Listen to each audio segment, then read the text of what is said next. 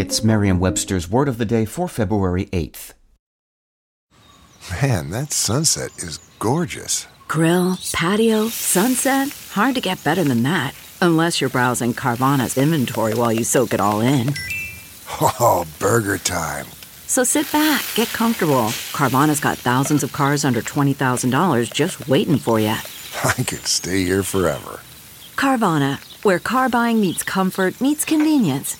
Download the app or visit Carvana.com today. Today's word is fissile, also pronounced fissile, and spelled F I S S I L E. Fissile is an adjective. It describes materials that are capable of undergoing fission, that is, the process in which the nucleus of a heavy atom is split apart, releasing a large amount of energy. Fissile can also be used to describe something such as wood or crystals capable of or prone to being split or divided in the direction of the grain along natural planes.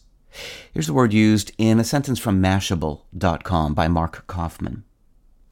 In Oak Ridge, Tennessee, a whopping 50,000 people worked to create the material, enriched uranium, needed for Los Alamos' bomb, while thousands more created other fissile material, plutonium, in Hanford, Washington. Including the hundreds of thousands of construction workers who built these labs in boom towns, the Oak Ridge and Hanford sites alone hired more than half a million employees, the U.S. Department of Energy said. When scientists first used the word fissile back in the 1600s, the notion of splitting an atom would have seemed far fetched indeed. At that time, people thought that atoms were the smallest particles of matter that existed, and therefore could not be split.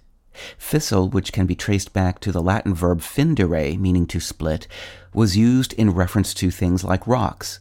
When we hear about fissile materials today, the reference is usually to nuclear fission, the splitting of an atomic nucleus that releases a huge amount of energy.